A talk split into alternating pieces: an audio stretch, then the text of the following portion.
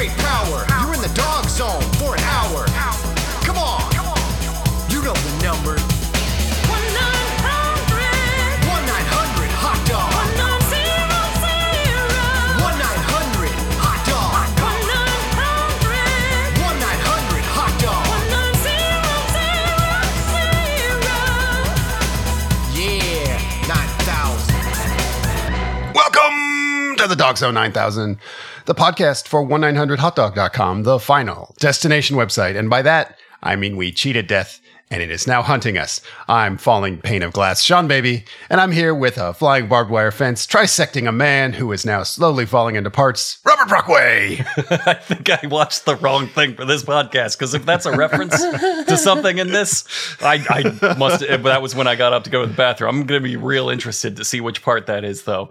Uh, I'm Robert Brockway. Here's a Brockway fact. I once called Mario Lopez the dried cicada husk left where a man once was, and uh, he just quietly liked the tweet. That's No follow-up questions. I have no follow up questions. I'm scared to explore that. Like that was that was terrifying to see. Just Mario Lopez liked this tweet with no comment. did he like it, or did like the insects flowing from his hands and eyes like the tweet? That's what I'm saying. No follow up questions, Yeah. or we're going to get Oh, you're right, we're not you're right. prepared for. we are joined by podcast favorite, co founder and editor of Defector, a cascading calamity of logging truck accident, Dan McQuade. Hey, thanks. Welcome Thank back. you for having me. I apparently have Mario Lopez blocked on Twitter. I just went to look at him. I don't know if that was an accident or he just. There got to be a point where it's so. Twitter got. I, I really don't look at it as much anymore, and I don't really tweet much anymore. But Mhm. th- there's a point where like so much crap was being shoveled in front of me that I just block people instead of muting them. I think it's like one fewer click or something. Um, You just really want to hurt Mario Lopez's feelings when like, he finds like out. my guess is that he tweeted some sort of dumb like politics shit or or He's he's growing into a chud because he's always been uh, a soulless placeholder for like where a person should be. actually you know what i'm looking at his his tweets now and they're all just like stolen memes and so i think that's why i blocked them Yeah, so he can't steal any of my tweets he's not a human being. He doesn't have thoughts. you got those uh, spicy memes. That's that's what they say about you, Dan McQuade. yeah yeah Dude, i do have a tweet with like 50,000 Sorry, people might think that's real. I'm I'm fucking around. i do have a tweet with that has 50,000 retweets it's it's very old but oh yeah, yeah it was what was about it? uh, Uh, a spy. What was it about? Uh, it was when Linda McMahon was installed as head of the Small Business Administration or whatever job she had. Mhm. Uh, there was like a photo of her and the entire McMahon and and uh, Hunter Hearst Helmsley Stephanie families. And Mhm. I saw the photo, which was like, you know, an official White House photo or whatever. And I posted uh like Steve Austin has hit the stone cold stunner on like 54% of the people in this photo, including the president. And it went like super viral. That's like factually accurate, funny. right? Yeah, it because is. it's Yeah, true, yeah. yeah. And the, the in fact, like AV Club did a story like fact checking me, I believe. Um That's awesome. and And you were uh, right. Yeah, I was right. And some some uh there's like an account like at 90s WWE that just like steals it once a month. But they have Hey, me blocked, so I cannot report it. It's actually a pretty like like I'm like like at that point, I'm like, all right, like I definitely have complained about it in a story before, but now that I'm saying it out loud, I'm like, nah, you know what? They they they outsmarted me. That's fine. It happened to me with my uh, Outsmarted. my most popular tweet too. Uh, cracked the literally media, the company I owned, cracked fired me and everybody else and destroyed that site.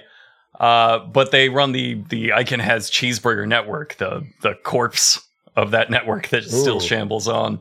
And after they fired me, I, I was more active on Twitter and I made a, a tweet about the, the the Royal Huddleston Burpee, the man who invented the burpee. And they uh they stole that tweet for their network and like they, they just repost it every once in a while. Oh yeah, no. it's like an article. Hey, here's an article fleshing out a tweet. Not, Not really. even fleshing like out. we They didn't add the any information to it. They just That's screen true. capped like all the responses to it, and we're like, Oh, "Wow, that's a good article. That's that's, that's what uh, that's what my employer fired me to do." that is an incredible guy, though. Like, the, uh, let's get away from the tragedy of that of the media involved in that. But like, that dude kind of looks like the letter R. Like he just sort of rebuilt himself into this this Pokemon monster.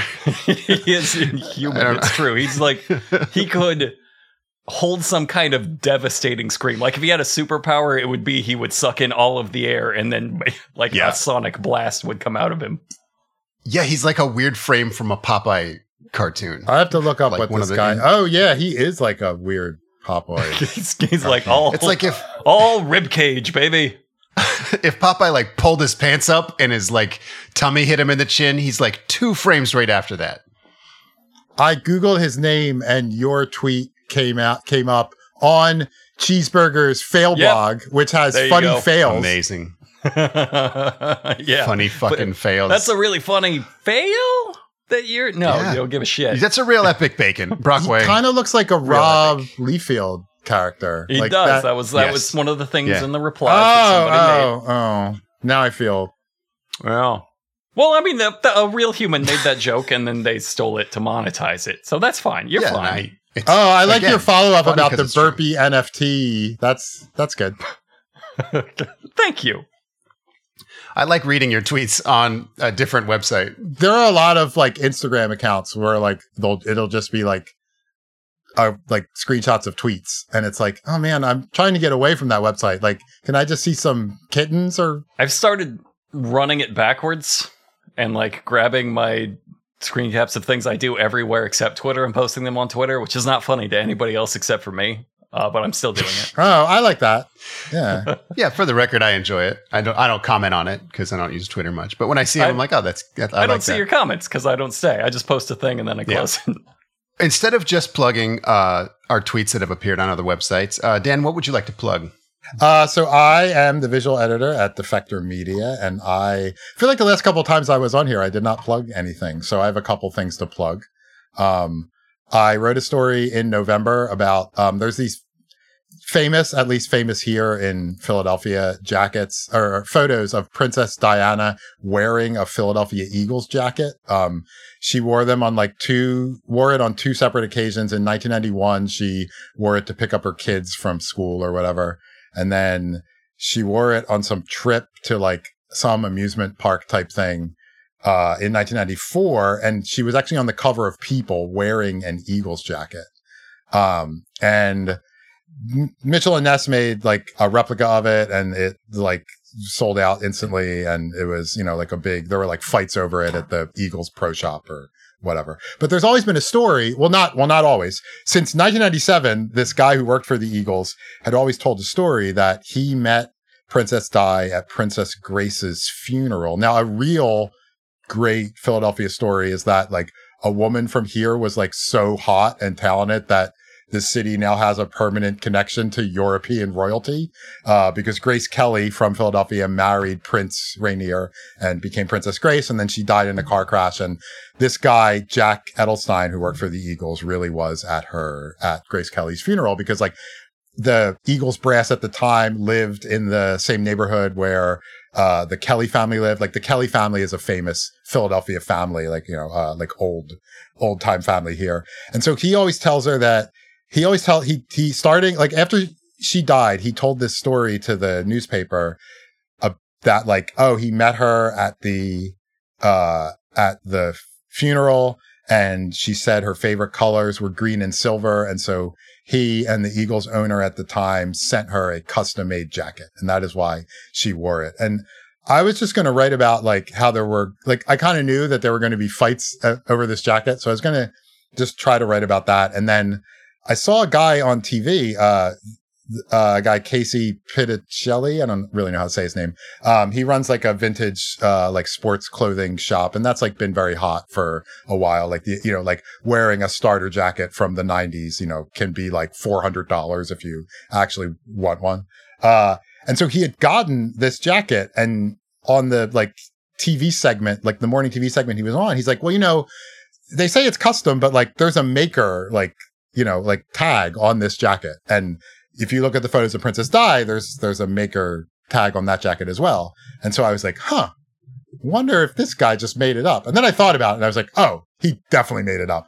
And so I investigated and it turns out he did. Um, and so this story that had been like going around Philadelphia, like part of the lore, uh, for, you know, since Princess Di died, uh, is not, is not true. Um, but I was able to actually find out the, I just like Googled like England like tabloid newspaper archive and I found a story from a UK tabloid at the time that was like Princess Di went to Harrods herself and bought the jacket. Um, so this is not a very exciting uh, scoop, like in in one hand, but on the other hand, like I did like debunk. On the other hand, you uh, killed the Philadelphia Bigfoot. yeah, yeah. This is a, a long held Uh, myth. So, and it's like the article's like three thousand words. It goes all over the place, but I think it's a pretty entertaining article. Um, I also have a thing that should be running Friday. Now, that one time I was on here and I said some article I was going to do, and then I just like didn't finish it. Uh, like I have an interview with one of the guys from it on Monday, and I'm going to try to do it like in a bit. But uh, but I uh interviewed uh earlier today uh when we're recording this uh a man named James P Wisdom and he was like a very early reviewer for uh Pitchfork the music website that this week was folded into GQ who knows what's sort of going to happen with it um and his Only good things, I'm sure. yeah, I yeah, yeah. I'm sure. Like, I mean, like if media, like anytime one thing is folded into another, you, you just know that. Yeah. Like, He's going to be on our podcast soon. That's all I'm going to say about it. and he, um, he w- has written some like very n- notorious reviews. Some of them really bad, which he, you know, said says as well. Uh, but he's like never, you know, there's some early Pitchfork reviews that are very like, you know, bad or like, like, you know, trying to be funny and is bad or just like is real negative about an album that's now legendary. And like, I, I kind of like think that's, that's cool. And like, you know, I'm kind of, you know, like I read, so like I read this dude's review of a Moby album in like 1997 when I was in high school. And I bought this Moby album based on his like two paragraph review. And like it made me realize that like I like electronic music. That's kind of like the thing that I like above. I, so like this random guy who's famous for writing terrible reviews, like guided my musical taste more than anyone else in my life. So I just talked to him about like the end of Pitchfork and like what it's like being a, a like notorious reviewer in some ways. A lot of his reviews have been like scrubbed from the site. They they got rid of a lot of early reviews when they you know they eventually did sort of like meandering pompous, you know, like 700 to 2000 word reviews on albums. Previously, they did like short, pompous, like, you know, two paragraph reviews of albums. So a lot of those early ones are, are, uh, are, are gone, but I think it's going to be a, uh, I obviously, if I finish it, it'll be a, a fun story. I hope. Um, today we are talking about uh, a 1987 episode of The Golden Girls because all that Final Destination motif from earlier that was a trick. And if Okay, you fell thank for it, death is now hunting you. I thought I like maybe got up to go to the bathroom or something and missed the part where three panes of glass perfectly segmented Rue McClanahan in an episode of God, that would be quite a surprise. Uh, I guess all these wonderful actresses are passed away now. So, um, but only after long lives and successful careers. So none of them were massacred by a personification of death. Yeah, no log truck accidents. Um, I did clip the theme song just so we could start with that, just to kind of set the tone. It's a, good a vibe. hauntingly beautiful, uh, barely related to the show, as was the style at the time. Thank you for being a friend. It's about friends, Sean. Travel down the road. This is so beautiful. Your heart is true. All-timer. You're a pal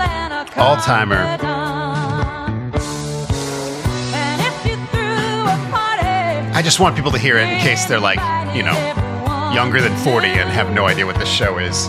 You would see the biggest gift would be from me, and the card attached would say, "Thank you for being friend." Bea Arthur actually sang that. She is a gifted singer. She sang in the, of course, the Star Wars Holiday Special, and this.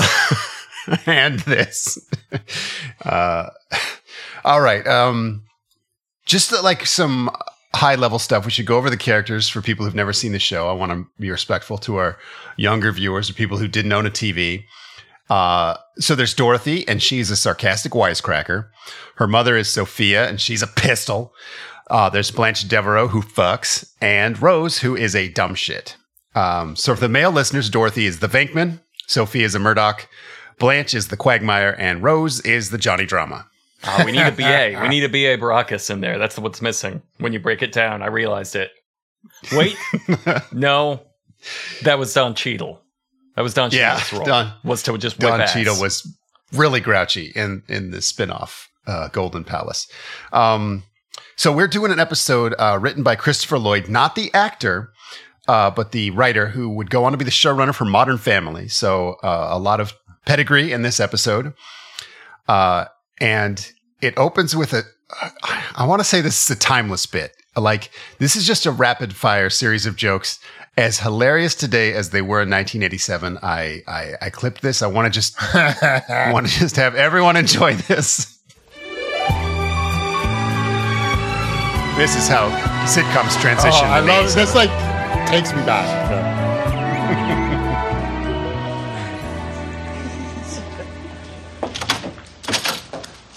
Sophia. Hi, Rose. Well, you're all dressed up. Where are you going? The president is in town, so a bunch of us are going to his hotel to see his wife. I just loved her, and father knows this. Sophia, you're a little confused, honey. That was Jane Wyatt. The president was married to Jane Wyman. That old crow from Falcon Crest? Ooh, got her. God, It doesn't matter. They're not married anymore. Now he's married to Nancy Davis. From All About Eve? That's Bette Davis. The one who beat her kids with wire hangers? No, that was Joan Crawford. The fat cop from Highway Patrol? Got him. That was Broderick Crawford. The president was married to Broderick Crawford? And Mondale still lost? What an idiot. Oh, in incredible. That is exactly what Dennis Miller will tell his grandchildren with his final breath, like word for word. I'm so glad we work in the field of comedy, which will last forever. Everybody will love our comedy. Generations Yeah, to come. no. Some of the things I wrote sound about the same 20 years later, but I don't. um, Yeah. I don't that think was you can just go see the president. Like he was shot like six years earlier or whatever. You realize Yeah, but it's not- his wife, and they don't give a shit. Like you can you can walk Yeah. up and slap her in the back of the head. uh, and I have. Um, And who hasn't? It's good luck. she cost me a childhood of cocaine. Um, okay, so it's Satan. what happens what happens next uh, blanche comes in in a sexy dress and sophia calls her a whore that's literally exactly what happens No, hold on. Uh, in this we- episode- can we explore that quote real quick? I'm not going to do this for Please. every quote, I promise. But like, this is the opening moments of this show. This is Yeah. it's that sequence of jokes that you just played, and then uh, and then Blanche comes in in a dress, a perfectly reasonable dress, I should say. It's not low cleavage. It's knee length. Has big shoulder pads. sure She says, How's this dress look on me? And Sophia says, What's the difference? In half an hour, it'll be crumpled on the floor next to an empty bottle of Jack Daniels, which is Yeah. just disproportionately savage.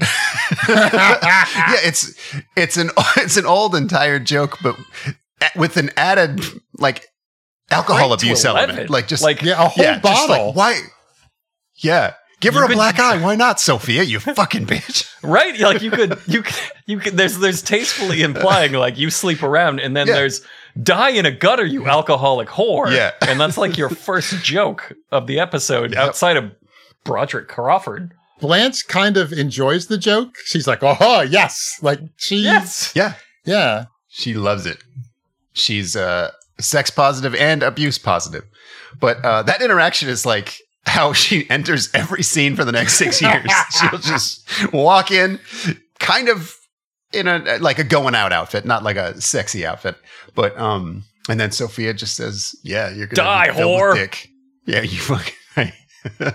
uh, okay, so now um, Sophia leaves to meet the uh, Nancy Reagan fan club. She just formed at this very moment. Uh, and then Branch, Blanche uh, needs the earrings that Rose borrowed. Now, I'm only telling you this because that's the A plot of the episode, and we will be calling back to that often. Um, there's some confusion. Rose is like, I put those earrings back. And Blanche is like, no, you lost them. Uh, I'm of course summarizing, but this conversation spanned four jokeless pages of the script. I'm not kidding. Like this is um, there was a fascinating thing that happened in this in that she says very specifically my silver earrings early on and then Mm-hmm. as she's trying to guilt trip uh, dorothy she says those the earrings were fashioned out of the bullets that killed great granddad Yes. in the in the civil war so he was a racist werewolf That's true. That's true. He must be. God, what a fucking what a layer to peel back. Here are my notes. I uh, Blanche co- she enters a different room, but Sophia's not there, so no one calls her a tramp. Instead, we see a 14 year old Mario Lopez who tells her she's very pretty. Um, she says, "You should see me if I had earrings," which calls back to the previous 45 minute conversation that he didn't hear. So the show the show it only took zero seconds for this show to just fucking drive right off a cliff no one knows what's happening here uh, if an old woman said this to me i would just assume she was on her way to die after eating a can of hairspray. Like this is this is fucking madness. Um anyway mario lopez who is kind of an unknown actor he um he was on kids incorporated if you uh, remember that show. He was like a principal extra on that. Uh, not one of the main kids. He was a drummer. And yet he gets So the he'd be back jackie chan treatment here and they just call him mario. Yeah. I feel Yeah, like that's, that's, uh, right. That's an honor you have to earn, is what I've always assumed. Like if you just play yourself in every movie to the point where they just call you Jackie, yeah you you earned that. I, I what, nobody knows who Mario is. I don't know if it's an honor. Maybe it swings both ways. Like this is just he wouldn't answer to anything else. Um, yeah, to me, it makes me think like we couldn't come up with a like Latin name, so we just went Oh, with it the was. name of the actor. yeah, That's right. This is like or they did, and it was just too much. They're eighty-seven. like your your name is, and they're like, oh, that's uh, it sounds racist when you ladies say that. So Mario's being tutored by Dorothy. Bro- we haven't discussed how he looks. Brockway, how would you describe uh, 14 year old Mario Lopez? Uh, I would say he is a very a very handsome child with like a kind of a curly mullet. He's dressed very fashionably for the time, and uh, if you look into his eyes, you will lose all sense of time and wither into a husk and blow away on the wind. That's what that's what I thought you were gonna say. What a misdirect. Uh, so uh, I did I called Rue McClanahan an old woman earlier, but uh, she was 53 when they filmed this episode. Fifty-three. And I'm 53. I'm gonna be that in six years. And That's crazy. uh, I, what is she I mean, doing? Fucking retired I in Florida, living in. yes. I have a, a long career ahead of me still. I there's still 10 girls from my high school that post bikini pictures on Facebook. And uh, to be clear, I know this because Facebook is the horniest, most desperate website on the internet. And if you've ever had a swimsuit on for any reason in the last year, Facebook will put that on my feed above my closest friend's new baby. Uh, so I don't, I right don't to do know. so. I'm. It is right. Yeah, congratulations. And I guess my point is they're still looking good. They did they did make everyone in this show look older. Like Sophia is actually around the same age as the other actresses, and they had Mhm. to like like make her look significantly older in order to play the the the mother. They were they were all like in their, I want to say early sixties. All the rest of them, except for uh, except for Yeah. Blanche. Um, which is Yeah, still you could use crazy. the word That's still a crazy age to be like. We've all retired. I'm gonna work until I die. Like my retirement plan is a bullet if I'm lucky. What are they doing? What are you doing? I where think you we all just relate to that. just quit working at 50. So my wife and I have been watching like most of this show. As you, if you listen to the Baywatch episode, you know that we watch like Mhm. terrible, terrible old TV. This one's like right. very good compared to the stuff that we usually watch. There are some For sure. jokes that are good. Even I'm in talking shit about episode. this so far, but Golden Girls is a pretty solid show. Yeah, yeah. Um, and you know, it's like one of those shows where something will happen in an episode, like dramatic, and then everything's back to normal in the in the next uh episode. So Mhm. three three of the husbands are dead. Um, Dorothy's uh divorced, and her husband Stan comes back occasionally for like schemes. He's like he always has like a get rich quick scheme when he shows up. I would say once once or twice a season he he guest stars and there's some sort of like weird plot around everyone getting rich. They they definitely have a lot of plots that are very similar. um in in Mhm. like strange ways there's also there were like two spin-offs of this show i did look up some uh, i'm sort of getting out of the episode here but whatever it's me um 20.8 million That's why people watched this episode um i'm fairly sure That's that fucking crazy. that uh That's nuts. so the the the highest rated show in uh the most recent season, the 2022-2023 season was Sunday Night Football. That's on uh NBC. And that gets 18.1 million people. Golden Girls was like sixth in the ratings this week with 20 million people. Um the the like what's what, what's interesting is Monday Night Football, which was the one on broadcast TV then, was only 16.1 million. So like that's the only show that has gone up in ratings in the 30 plus years since this Right. has happened. Uh I when I was watching this, my wife was like, is, was this always like a, a thing in the in like in the gay community, like being a fan of this show? And I looked it up and there was an article in the Stranger, the Seattle Alt Weekly. And apparently, yes, it said that at like gay bars in the 80s, they would play this at 9 p.m. when it came on. It was a Saturday evening show. Um, which to me seems like not a night when anyone watches TV. So 21 million people were home watching this, plus apparently everyone in the gay bars. Um, 21 million people in gay bars across the country exclusively watching the this audience episode. for this show. Just getting down. don't know if the three of us are going to figure out why, but I I don't quite get why. It's not like a It's fine. I don't know. they're they they are all sort of in drag, like not it, like in like a different way. Yeah. but like, and they're all just like a very broad character. Yeah, okay. I, I, I guess that makes sense. It is a kind of a, like a broad show in a lot of ways, where three characters will come on scene and they'll all be dressed in bright primary colors. It's like a good bar show because you can kind of look at it and you're like, I think I get what's going on. I that shape is calling that shape a whore. Oh yeah, yeah, yeah. Okay. And then you can get back to your night. Die whore always gets a laugh. The gay bars. yeah, they're really actually. catty. You know I guess. Yeah, I I've think we come, ar- solved I've it. come around on the die whore joke. I was too harsh. uh, I I have in my notes that Bea Arthur is kind of a genius. Like it's really hard to give her a bad line. Like a lot of the lines they give her are bad, but she kind of crushes all of them. Yeah, everybody's really good. I won't Yeah. agree that this is a universally well written show because a lot of times they'll just have a setup to a joke and then the punchline, and it will have nothing to do with one another, and then just kind of leave the room. Like, well, Yes. forget about that one. Like like uh, here's an example. Like Mario Lopez just stinking up the place with his child acting, and he's like whining, "Why do I have to learn algebra?" And Bea Arthur immediately snaps back because I had to learn how to teach it. And that is some shit you'd find on a T-shirt under a sign that says like gift ideas for substitute teachers, and she still nails it. So I want the record to show that Bea Arthur was great.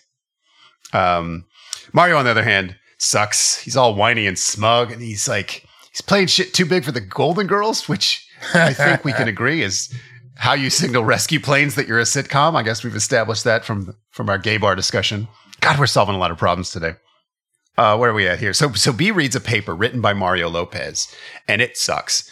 Uh, and I guess this is like a mediocre writer trying to ba- write badly, and he nails it. Um, but the paper's about how America feels like you're always among friends, and Mario Lopez came up with this when he was he went to the movies. He's like, "Oh wow, this is nice. Everyone's friends in America," and I'm summarizing it by maybe twenty percent. It's basically that. I think that's a Fievel song. Everyone's friends in America.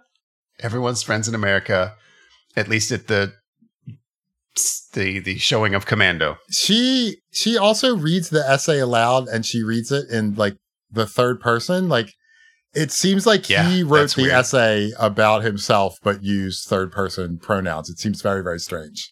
Yeah, because he he's not a person. That's how that checks out. That one scans. Yes, the the insects inside that husk. He would refer to his body as a thing. Right. It's it, it kind of darkly foreshadows the splintering of our nation around the exact topic of people like him coming into our country blowing the goddamn doors off our passenger jets. Just wanted to pull a line from today's headlines. I don't know if you guys are familiar with that, but there's that Alaska Airlines plane that the door blew off, and the right wing media has been trying to make that the fault of woke. uh, and I've been really enjoying it. I just every every day they find a new way that, that some that some like a DEI initiative. Yeah, I I like kind of feel like woke is like now out because they've moved on to Yeah. DEI, and I feel like They got ah, that's just not as good. Like you got to explain what DEI is to someone, and Right. they're on a It's new issue that they're like like being like ag- like overly angry about or racist about. Uh, by the time you've explained this, I feel like uh, like maybe everyone has made fun of the, of like wokeness being a thing. You know, like like uh, Yeah, you like gotta too much, the and they got to come up with something new. But they got to try like something else. I mean, no, I mean, actually, no, they don't. I'm happy for them to continue using DEI because I, I like. I think they say DEI because if they said what they wanted, even if they just said like diversity, that sounds really bad. But that's what they mean. so maybe that's why they Yeah. say DEI. Well, it does stand for diversity. You're right. Yeah, yeah, yeah. yeah. Yeah, that's the deem. Wait, I don't want to get too off track, but but how was how was the plane door the fault of well, did Okay, they replace the- a perfectly good white I- door with a door I of color? Believe it started because the pilot was a woman. But if you watch the tape, the woman's like, "Oh shit, we just lost a door. Check out how cool I am. I'm gonna land this fucking plane anyway." Like she just like all business lands the plane, but somehow her being a woman implied that like that plane is like skipping the white supremacy of hiring only white pla- pilots, and I don't know, and and that's that leads to issues like doors blowing off. You get it. the first time I saw it was when uh someone I have I have him blocked on Twitter too, Elon Musk. But someone, you know, people continue to like screenshot his tweets and share them in my feed because Sure. Yeah. And uh he was replying to a guy who was retweeting a like legit white supremacist who had Mhm. said that like, oh, Boeing has a DEI initiative. And so this guy Oh, said that interesting. you know the average SAT score of, let's say, the military academies, I'm not positive this is right, but like, is this. And the average SAT score of a historically black college is this. So, like, this is why the pilot, like, this is why DEI is bad. And then Elon Musk replied, like, DEI is going to kill someone. When will we learn? and you know there's there's like a lot of things like weird about that like uh, besides that it's just like terrible like do you think that it Yeah. like do you think it's the average SAT score that becomes the pilot I, like but also like it's an SAT score that's not a thing you know there's a there are famous groups of there are there is a at least one I think several famous like squadrons of black pilots um in in wars you know the Tuskegee Airmen other other things uh that course, you know sure. and like also like there are i believe that there's like a like famous thing where they had to change every pilot couldn't just be a military guy because they wouldn't listen to air traffic control and they would crash the plane um and they had to like diversify the types of people who were pilots Do you remember in Freakonomics? Did you read that book? yeah Um, most of that book has been pretty wildly debunked, but there's a whole chapter on how like Korean pilots like crash planes more often because the culture like refuses to question their superiors. Uh, I don't know. I, I what, what is up? Once you get in the sky, I guess uh, all the rules about racism are out the window. You're like, all right, in the skies with sky law, white supremacy everywhere. I don't. I don't know. The I don't one know the thing rules. I remember about that book is it like it shared that like urban legend, like the racist urban legend that's like, oh, a, a black couple named their kid like Female because they Oh, didn't yes. know that it was like Yes. female. And like it shared it as real. And it's like, man, like everyone who tells that knows it's a joke, I think. Yeah, But not, but I guess not. I thought so. But not Freakonomics. yeah. anyway, this They this episode is, the numbers. is is not bad like any of that stuff. I did this. I'm sorry. Uh, let's get back. Let's get back to the, the Golden Girls, which is, I guess, what we're. Is it- I named both my daughters Female. And it's funny every time. It is funny. oh man, they're never going to get a job. Uh, Dorothy wants to submit Mario's terrible essay about the time he enjoyed a movie and mistook it for America's acceptance. Uh, she wants to submit that to some kind of contest, and then uh, then we mostly talk about earrings. I wrote down uh, "shut up about the earrings." Uh, I think I think this might be an, an issue of like a man writing as a woman. Like like if we went back and looked, I bet a lot of Golden Girls episodes, the A plot would have been like these ladies just arguing about jewelry or pantyhose or whatever. Uh, like, guys, what do women talk about when we're not around? Earrings? Good. What else? Earrings? No, we already have that. Earrings? Sure, I'll add it to the list. All Well, right, does let's see what we have. escalate to human slavery. The earrings. yes, true. so I mean, it's not all That's earrings. true. Like it, it goes some places. So the, yeah, the earring talks goes on. Uh, Brockway mentioned that these are family heirlooms forged by her great grandmother from the Civil War bullets that killed her great grandfather, who's obviously a werewolf or mistaken for a werewolf. Uh, they hit the laugh track button a lot during this story, but I assume that's just a mistake because no one wrote jokes. Um, so, and then Rose feels bad. She's like, "Oh, I lost these very important earrings. I will be your Wiedenfrugen." Uh, I have a clip of this, and this clip, I think, precisely sums up how I remember this show. For one week, I am going to be your personal Wiedenfrugen. Can one woman do that for another? Only if they're the same height. Standing 69. What the hell is a Wiedenfrugen? Wiedenfrugen. It's a personal servant. It's the only way to make up for something like this. Oh, we've done it in my family for years. Ever since Uncle Ben lost Lars Olson's artificial leg. It was the day of the big four county toboggan race, and without his leg, Lars came in dead last. Oh, that was a day to remember. I think every American remembers where he was the day Lars lost that toboggan race. How is that a 9 11 joke? That's prescient. That's telepathic. Because that's a 9 11 joke.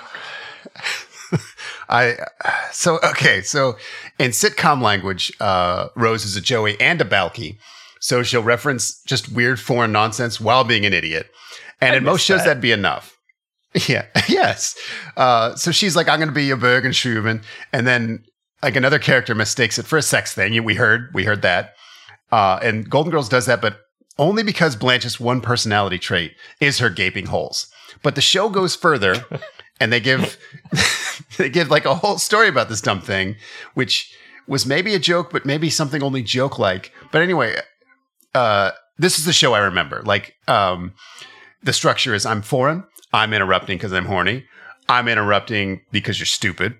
I continue being foreign as if neither of you said anything. My reaction to that is fuck you, you subhuman idiot. And then that's the scene. So if anyone's ever doing a Golden Girls parody, that's the structure. There, there is like a stage show now where people do Golden Girls. I saw it advertised during RuPaul. It looks really bad. You said about how like the, you know, like like Bea Arthur's lines really work, even though like they were kind of hacky. And I think that that's why they do this. Uh, Saint Olaf is where she's from in Minnesota, Yeah. which is foreign. Uh, and th- like there's just so many things where it's just the character that the the actor is just sort of like reacting exasperated to the weird things she says and they're all Right. good enough actors that it kind of works um in like a weird in a weird way that it shouldn't I love the I- Saint I agree Olaf shit. completely. That's, the, On that's my paper- favorite part. You say, what was your favorite part? I, the Saint, all the Saint Olaf shit. I love that. Yeah. I love the Yep. weird absurdism, the very simple, like, I love, I, it's almost subversive taking like the, oh, those wacky foreigners and then making them just from like somewhere in Minnesota. Like, I think that's Right. a good meta joke on that, on that stereotype. Well, uh, okay, so Bea enters the next scene, and she's just here to announce that Mario's essay won. Like it all, it's all done, and uh, they must have had some fucking terrible entries because that essay sucked. Uh, I I don't know what's going on. That's the boy with the adorable dimples and no soul wrote 140 words about movie theater and how it showed movies. We award him the Junior Latin Daytime Pulitzer. Hooray! So that's where we are in the story. Uh, they decide to throw him a surprise party, uh, which seems like a- lot, I guess, to find out your twice monthly after school tutor has uh, gotten together with her three elderly friends to enter you into a contest, which you won, and surprise, this is a party for it. Like, if that happened to me, I would immediately fight my way out of that obvious trap. That's a fucking That's a piece of a pizza basement trap. Right, right there. Yes. that's you know, Absolutely. You know, you got to get out of there. So Rose tells a great surprise party story. Uh, Dan Brockway, do either of you remember the details of of Rose's Saint Olaf surprise party story? I don't have them exactly, but there a, there were multiple deaths. Right, There's at least there's one a body count. Uh, I do have a clip of it, so I want to see how close you can get to the details. I have no memory of what this I have like I watched it like twice. I have extensive notes, but I do I not have she any notes. Final Destination style killed several several men. All of them her husbands. uh, You're close. We'll we'll see how close you are. I've only been to one surprise party in my life, but I'll never forget it. It was for Grandma Nyland's 100th birthday. she was from a whaling village in the old country, so we kind of made that the theme of the party. We all dressed as Vikings with helmets and spears. And we all crowded into her little room up over the barn. And she walked in and lit a candle. And we yelled, Surprise! And she dropped dead right there. yeah, yeah, I was right. Uh, I get I really like the laugh track after the she dropped dead right Yes. there. It's- She just hammered that button, just like that is huge, huge laugh after that. Now, I think we might have skipped a line here that I wanted to really dive into, which is after after Dorothy explains what a what a Wiedenfrugen is. Uh, Blanche says, "If we had them in the old days, we wouldn't have had to fight that disruptive civil war." yeah, that is the line I was talking about earlier. It's uh, Yeah. that's pretty fucked I up. figured. I I agree. Um, We need I sla- actually- the world needs slaves, is what Blanche says. I'm starting to. I'm really regretting like calling out the die whore joke because I think that's. I think it's earned. They like they they did kind of have them in the old days. That's kind of what the civil like that is what the Civil War was about. Mhm. Mhm. Yep. I found Yeah. that um I was looking up I was trying to see like how bad Golden Girls was about race. And basically I started by um googling if uh Blanche Devereaux ever fucked a black dude, which I figured is where that show would have started. Um I found an article called 10 times okay, let me get this right. Uh 10 times the Golden Girls was tone deaf about race. Uh and most of these were like offensive, but not in 1987. You'd probably like allow it. Uh, like Sophia called Prince that little black guy Prince, which I was like, eh, I don't like that. But um, there's one time they worry their Jamaican housekeeper is a witch, and they do reference this episode, but none of the Mario Lopez stuff. They only reference that line that you guys mentioned. Um, uh, the the author says, "Earth to Blanche, we did have them in the old days, millions of them." that disruptive civil war was all about. Wiedenfrugens. So he's really clapping back on Rue McClanahan 10 years after she died. Oh, um, one episode they did do a little, a little light blackface. Uh, they were in facial masks, uh, that, yes, um, but it was coincidentally in the episode when Dorothy's son got engaged to a black woman. And, uh, then when Sophia Sophia walks in and sees them and she says, "What is this? A revival of Raisin in the Sun?" So uh, I don't think anyone would have written that joke today, uh, but most of the rest of them were. I, I think the woke mob would allow. I, this feels like um, There's there's one where they go to the Caribbean and at like the there's some very stereotypical characters who like wait yeah on they them. uh, it's not it's not they did worry that their um, Jamaican housekeeper was a witch. yeah, that's a that's I don't know. 1987, man, they didn't put a minority in a box and sink it in a lake, so I'm going to give them a pass. yeah, it's it feels like they're trying to tackle it in uh, an ignorant way, I guess, by today's standards. But you I know, feel like this is probably pretty progressive by 1987 standards. Yes, I, I don't disagree. Uh, there's a story uh, of of Mario winning the contest in the newspaper, and Dorothy's like, "Oh, I'm so embarrassed. There's a picture of me in there." And do you remember this? Did you guys have this in your notes? Yeah, yeah, they, they, her. they look at the photo and it's terrible. But Uh-huh. I don't understand how she could have surprise entered him in the in the contest if there's a photo of of her or them in the newspaper. I don't know. Maybe Lots I'm thinking I'm thinking it too much. Lots of them to choose from. Yeah, they. She says I always look ugly in photos, and then they open the paper and she says, "God, that's the that's the ugliest thing I've ever seen." And then there's just like dead, weird silence. Yeah, it's not a misdirect. So I guess Blanche's other personality trait is she's just a full sociopath. That's kind of uh, true. Yeah, from watching the other episodes. So now Mario comes in for the surprise party, and I have a clip right on his tail is an immigration naturalization agent. Oh, this is great. what a surprise. But it's not my birthday. I know, honey. We're celebrating your winning that contest. Oh, wow. Thank you. Uh, we're so very, very proud of you. Never mentioned And Dorothy before. She just us you can't. couldn't Yeah, never. anything unless it's Instead, about is that? Yeah.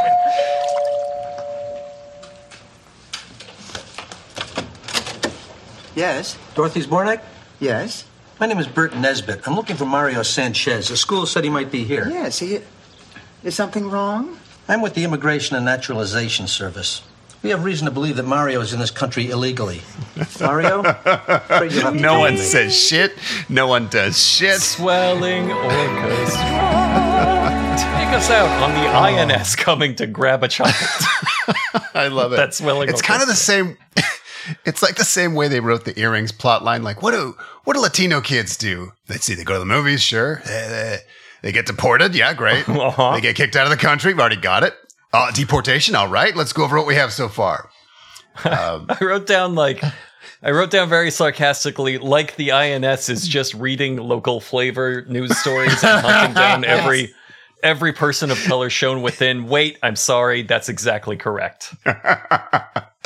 Yeah, Checks out. I can't believe how mean the episode is to him. He gets to enjoy this surprise party for like less than 30 seconds before yeah. the Deported. INS shows up at his tutor's house. How, how does this work? him. Like the Fucking fugitive. crazy. This is the Tommy Lee Jones of INS agents. Just relentless. We had the film technology, like Bachelor Party had come out. They could have faded out, faded back in with like a mariachi band passed down on the floor, a donkey loose in the room, like show that they had a fucking wild party, and then INS is there. And, you know, because of how crazy your party got. yeah, that's even better. Uh, they, they, hey, we're, we hear about the noise complaint. Wait a second. You're that kid from the paper. You're here illegally. What? What do you mean? I also like that they name the INS agent. He's like, my name's Bert Nesbitt. Mhm. Who gives a shit? What? Just like, Never comes a up again. yeah. Pardon me, this will never come up again. The other thing must have been a plot point that they cut where there's a girl at school he likes and they forgot and left in the like, I heard your whatever name was there. Like what? Like, Right. It's called world building. You just details to. I really believe that Florida exists based on on all of the things I can't quite see, but that they reference. I heard your girlfriend did hand stuff with you because you won an essay contest. She sure did, Tutor. Tutor's friend, Tutor's elderly friend.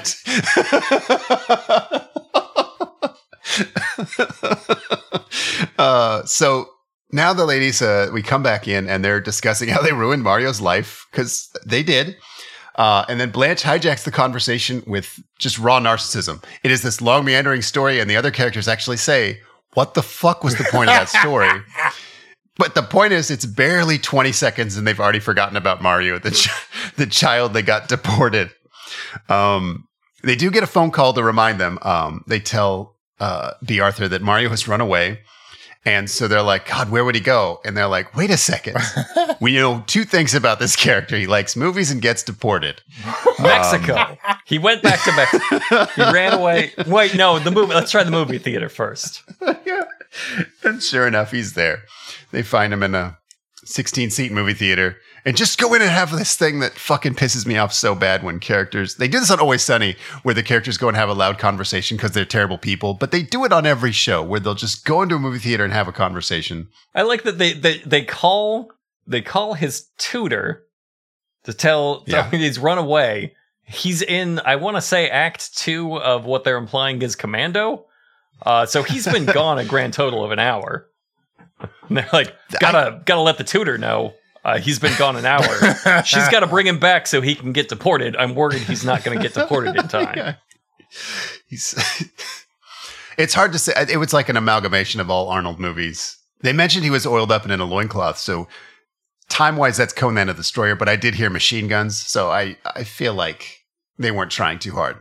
Dorothy talks him into throwing himself on the mercy of the court. She's like, sit th- in the movie theater. She's like, dude, you got to turn yourself in, and he agrees. And next scene, it, the hearings already happened. It all happened off camera. It did not go well. He got fucking deported. I thought I wrote down in this scene, she gives him this long speech about how you have to go back and face the music. You have to trust the system. Remember, you wrote everyone in America is your friend.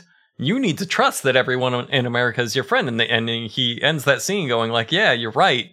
I'm going to go trust the system. Smash cut. He's fucking deported. Like what? That's the lesson everyone has to learn the hard way. And the show didn't Uh. go like, oh man, like we were wrong to trust. They were just like, well, that sucks. He did the right thing though. Yeah.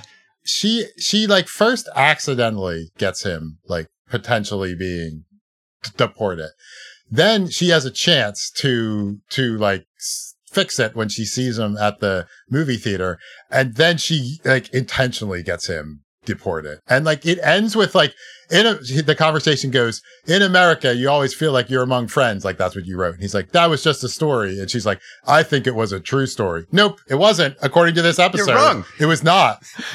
They could have just Yeah. like a big red stamp on the end of that scene that just says deported, and then, then that's the end of the episode. she also says there are legal ways to keep you in this country and I will find them myself. She has not done anything yet. She hasn't like hired him an immigration lawyer. Nope. She hasn't like Doesn't even know what paperwork to fill out. She hasn't She, she literally him, almost says like- that. Like, yeah. And it's like what why like what? Like they there's an episode where like the the there's I don't know, dolphins are being endangered by something and like all the all the golden girls like go to a protest and do marches for it and like they do nothing for this kid who they at first accidentally and then intentionally got kicked out of the country Double, double deported. I just want to point out, like, he's not doing uh the 1987 fake foreign accent. He's just perfect, flawless English, full slang of like a Yeah. teenager. He has clearly lived here most, if not all, of his life. and then when they get him deported, they're like, "Well, he went home." I loved, Huh. I loved that. I had that in my notes. Home. Home, um, huh? Yeah, he does. He does actually speak Spanish a couple times. He says like "adios teach," but he says it like I just did. He doesn't like slip Yeah, into no an accent. accent. at yeah all. he like, he is american like in like he yeah, maybe he's yeah just fully American. Uh at, there's a there, there's a couple angry imdb reviews about about this episode. Uh i like the one that opens this episode has bothered me for years mainly because of the incorrect way immigration ca- cases are presented and because of the inaction on the part of dorothy to actually help mario. Uh and then, like, first, it is unlikely, especially in Miami, that a deportation hearing would be held the day after INS picks someone up. That is another point. This show is in Miami, a heavy immigrant city. Uh, and it is, I assume it filmed in California, you know, but, um, it is highly unlikely that the immigration judge would have ordered the boy deported the next day. Most judges would give the person time to find a lawyer. so, like, yeah, yeah, Dorothy does You got to let their after-school tutor figure out the paperwork to fill out. That's something a judge would normally do. they don't establish that he has any family. Like who he he is from sort of like an unnamed uh like Latin country. They don't they don't uh like like explain. And then you know like she has to leave and like you know or he has to leave and she's like then I'll do it myself and we'll get you back here. I promise. No, that was a lie. She never does anything with it again. Well, I mean, we show them forgetting about that in the next scene. She says, "I'll do everything I can," and then they sit down to have like a funny exchange about Saint Olaf's again. Like that's how we go out. We don't go out on like, oh no. Yeah, they resolve the earrings plot. Some guy comes by to drop off all the jewelry that fell off Blanche when she was fucking him on his couch, and he doesn't even say want to say hi. He's like, "Hey, uh, I fucked your roommate last week. Here's all the jewelry." Uh, do you have any idea how loveless a hookup has to be where you stop by someone's house the next week and like don't even ask her roommate to call her in just to, just to say I can't stay but like nice to see you Here's just a drop the, off just here's all the shiny things that flew off her when I banged her, like Sonic the Hedgehog hitting a spike. Uh, I gotta go. I don't I don't have five seconds to just oh so fucking funny. Um so okay, so I guess where are we at here? I don't know. I, I guess when Mario Mario gets deported and Dorothy's like, oh well, that's too bad. Uh oh, what's that? Rose is being stupid? Shut up, dummy. What were we talking about? I don't know. Almost certainly menopause, am I right? Hot flashes. Mine are more like a hot disco light show. Okay. Uh, this is, I wrote us a little Golden Girls play. Uh, I'm going to paste our lines into the chat window. Brockway, you're a natural Dorothy. Uh, Dan, I know from the hit film Mannequin that you and Estelle Getty have been in the same mall. So you're Sophia. We have. Uh, in real life, I'm a Rose and a Blanche. So I'll be playing Rose and Blanche. Um, so here, let me get this all copied here. We're coming in on the hot flashes line. Brockway, Dorothy. Okay, Uh, it's can you bring us in on that? Bea Arthur? I had them reverse. I Yeah. thought Dorothy was Betty White. Um, Betty No, White's that's Rose. Rose. Yeah. Okay. Yeah, I got to. Recalibrate. Okay. Okay. Good. Yeah. hot flashes. Mine are more like a hot disco light show. In St. Olaf, the town didn't have a disco. We had to drape Christmas lights on a donkey and give it diarrhea. My uncle Jurgen was killed this way. We now celebrate Uncle Jurgen's death on Durkenspugen, which means death by endless poop, but in donkey. Fuck you, idiot. I met a Jurgen last week. Well, I don't know if that was his name, but he Jurgen in all three of my holes before he dropped dead. Dorothy, these two are driving me crazy. I want to die. Kill me with a knife. Ah, if killing you with a knife was that easy, Dad would have done it the first time he made dinner. Ha! The only time that man went into a kitchen was to die with a floppy dick. Ah. Wonderful. What a show. What a show. I what a think we could do our own Golden Girls stage show. Yeah, I. I think I'm you're telling right. you, I, I pitched it earlier and everything went dead silent, but I'm saying Golden Guys hasn't been done. Golden guys. Anyway, Mario Lopez never came back. Mario Lopez as Mario, the Golden Girls TV series 1987, one episode. yeah, he, He got deported entirely because of Dorothy's meddling. My guess is that the original script for this was way more sympathetic to him instead of like fake sympathetic to him, and the network made them change it for fear of offending like Republicans. Uh, but I don't know. I don't know if that's. interesting I don't know yeah. if that's true or not. We should call up the Modern Family showrunner and ask him. yeah, you remember this fucking thing you did? Are I you was just busy? gonna say I didn't need to look up uh, whether or not Mario Lopez was in another. I got the vibe from this episode, like, oh no, she didn't do any. It's this is they complete storytelling. You told me with the end of this episode, she immediately forgot about that and was just like, nah, I'm not gonna do any of that. I just wanted wanted him to think I was nice. And I think it very much was a true story. I think Dorothy was right. I mean, it's okay. And in those in this one instance, it is a net good because it got rid of Mario Lopez. But in as a general precedent, I don't think this was uh this was something to follow. You normally need to like tent an entire building to get rid of a Mario Lopez. Yeah, if he lays eggs, I mean, you can't. You got to just burn like a whole town down. Yeah. There's no telling like who those eggs have crawled into and which Mario, which will become Mario Lopez afterwards. Like it's it's salt the earth. I don't think it's that hard. I just hit the block button on Twitter. Einstein 100 Frankfurt. Einstein 100 Frankfurt.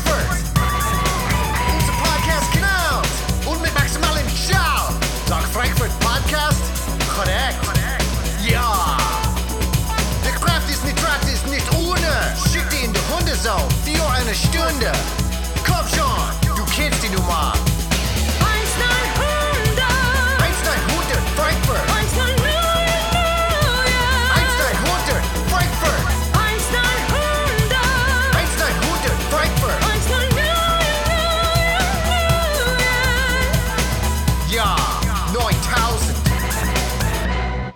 The Supremes were city smart kids grifting their way off the street until they were framed for a crime they didn't commit. 1 900 Hot Dog mounted an appeal to put them back on the street, this time in business casual as a private mercenary force. Together they are Hot Dog and Supremes. Starring Aaron Croston, Adrian H., Aiden Moat, Alpha Scientist Javo, Unandy, Armando Nava, with special guest star Badger as Bone, Boney Sam Sampson, Benjamin Cyranen, Bim Talzer, Brendan Garlock, Burrito, Cyril, Chase, Clementine Danger, featuring Craig Lemoyne and Cuevas as the Rappin' Quakers, Dan B, David Shull, Dean Costello, Devin the Rogue Supreme, The role of Naked President is played by Drayson. Dusty's rad title. Eric Rion is the Master Ninja. Everyzig, Fancy Shark. Gareth is the Master of Ninjas. Jellaho, Greg Cunningham. Hambone, Haraka is Ninja Master 9000. Harvey Penguini, Hot Fart, Honk. Jaber Al Aiden. James Boyd as Corrupt Politician. James Boyd. Jeff Oreski, Jim Salter, John Dean, John McCammon, John Minkoff, Joseph Searles as himself, Josh S., Joshua Graves, Justin B. as Typhoid Urchin number 6, Ken Paisley, K&M, Kyle Campbell as Urchin Master 9000, Lisa M. Jahi Chappelle, featuring the musical talents of MC Mark Toronto Mac Mahoney, Matt Riley, Max Baroy, Michael Lair, with special guest star Mickey Lohman as the Knife Boy, Mike Styles, Moju. The role of Mr. Bob Gray will be played tonight by Mr. T in Unoffensive Wig. ND Neil Bailey is Corpulent Louisiana Conman number 17. Neil Schaefer, Neku 104, Nick Ralston, Ozzy Olin, Patrick Herbst, Rachel. Rhiannon is Corpulent Louisiana Conman Master 9000.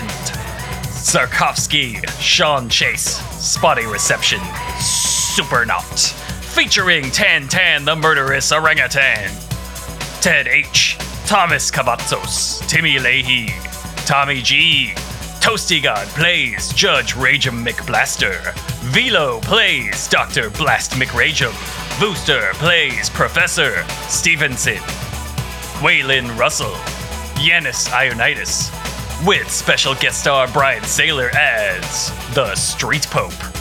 I'm afraid it's your word against mine, Mr. T, and who are they gonna believe? Some convicted felon? Or the man who blesses the rats? Hot dog and supreme!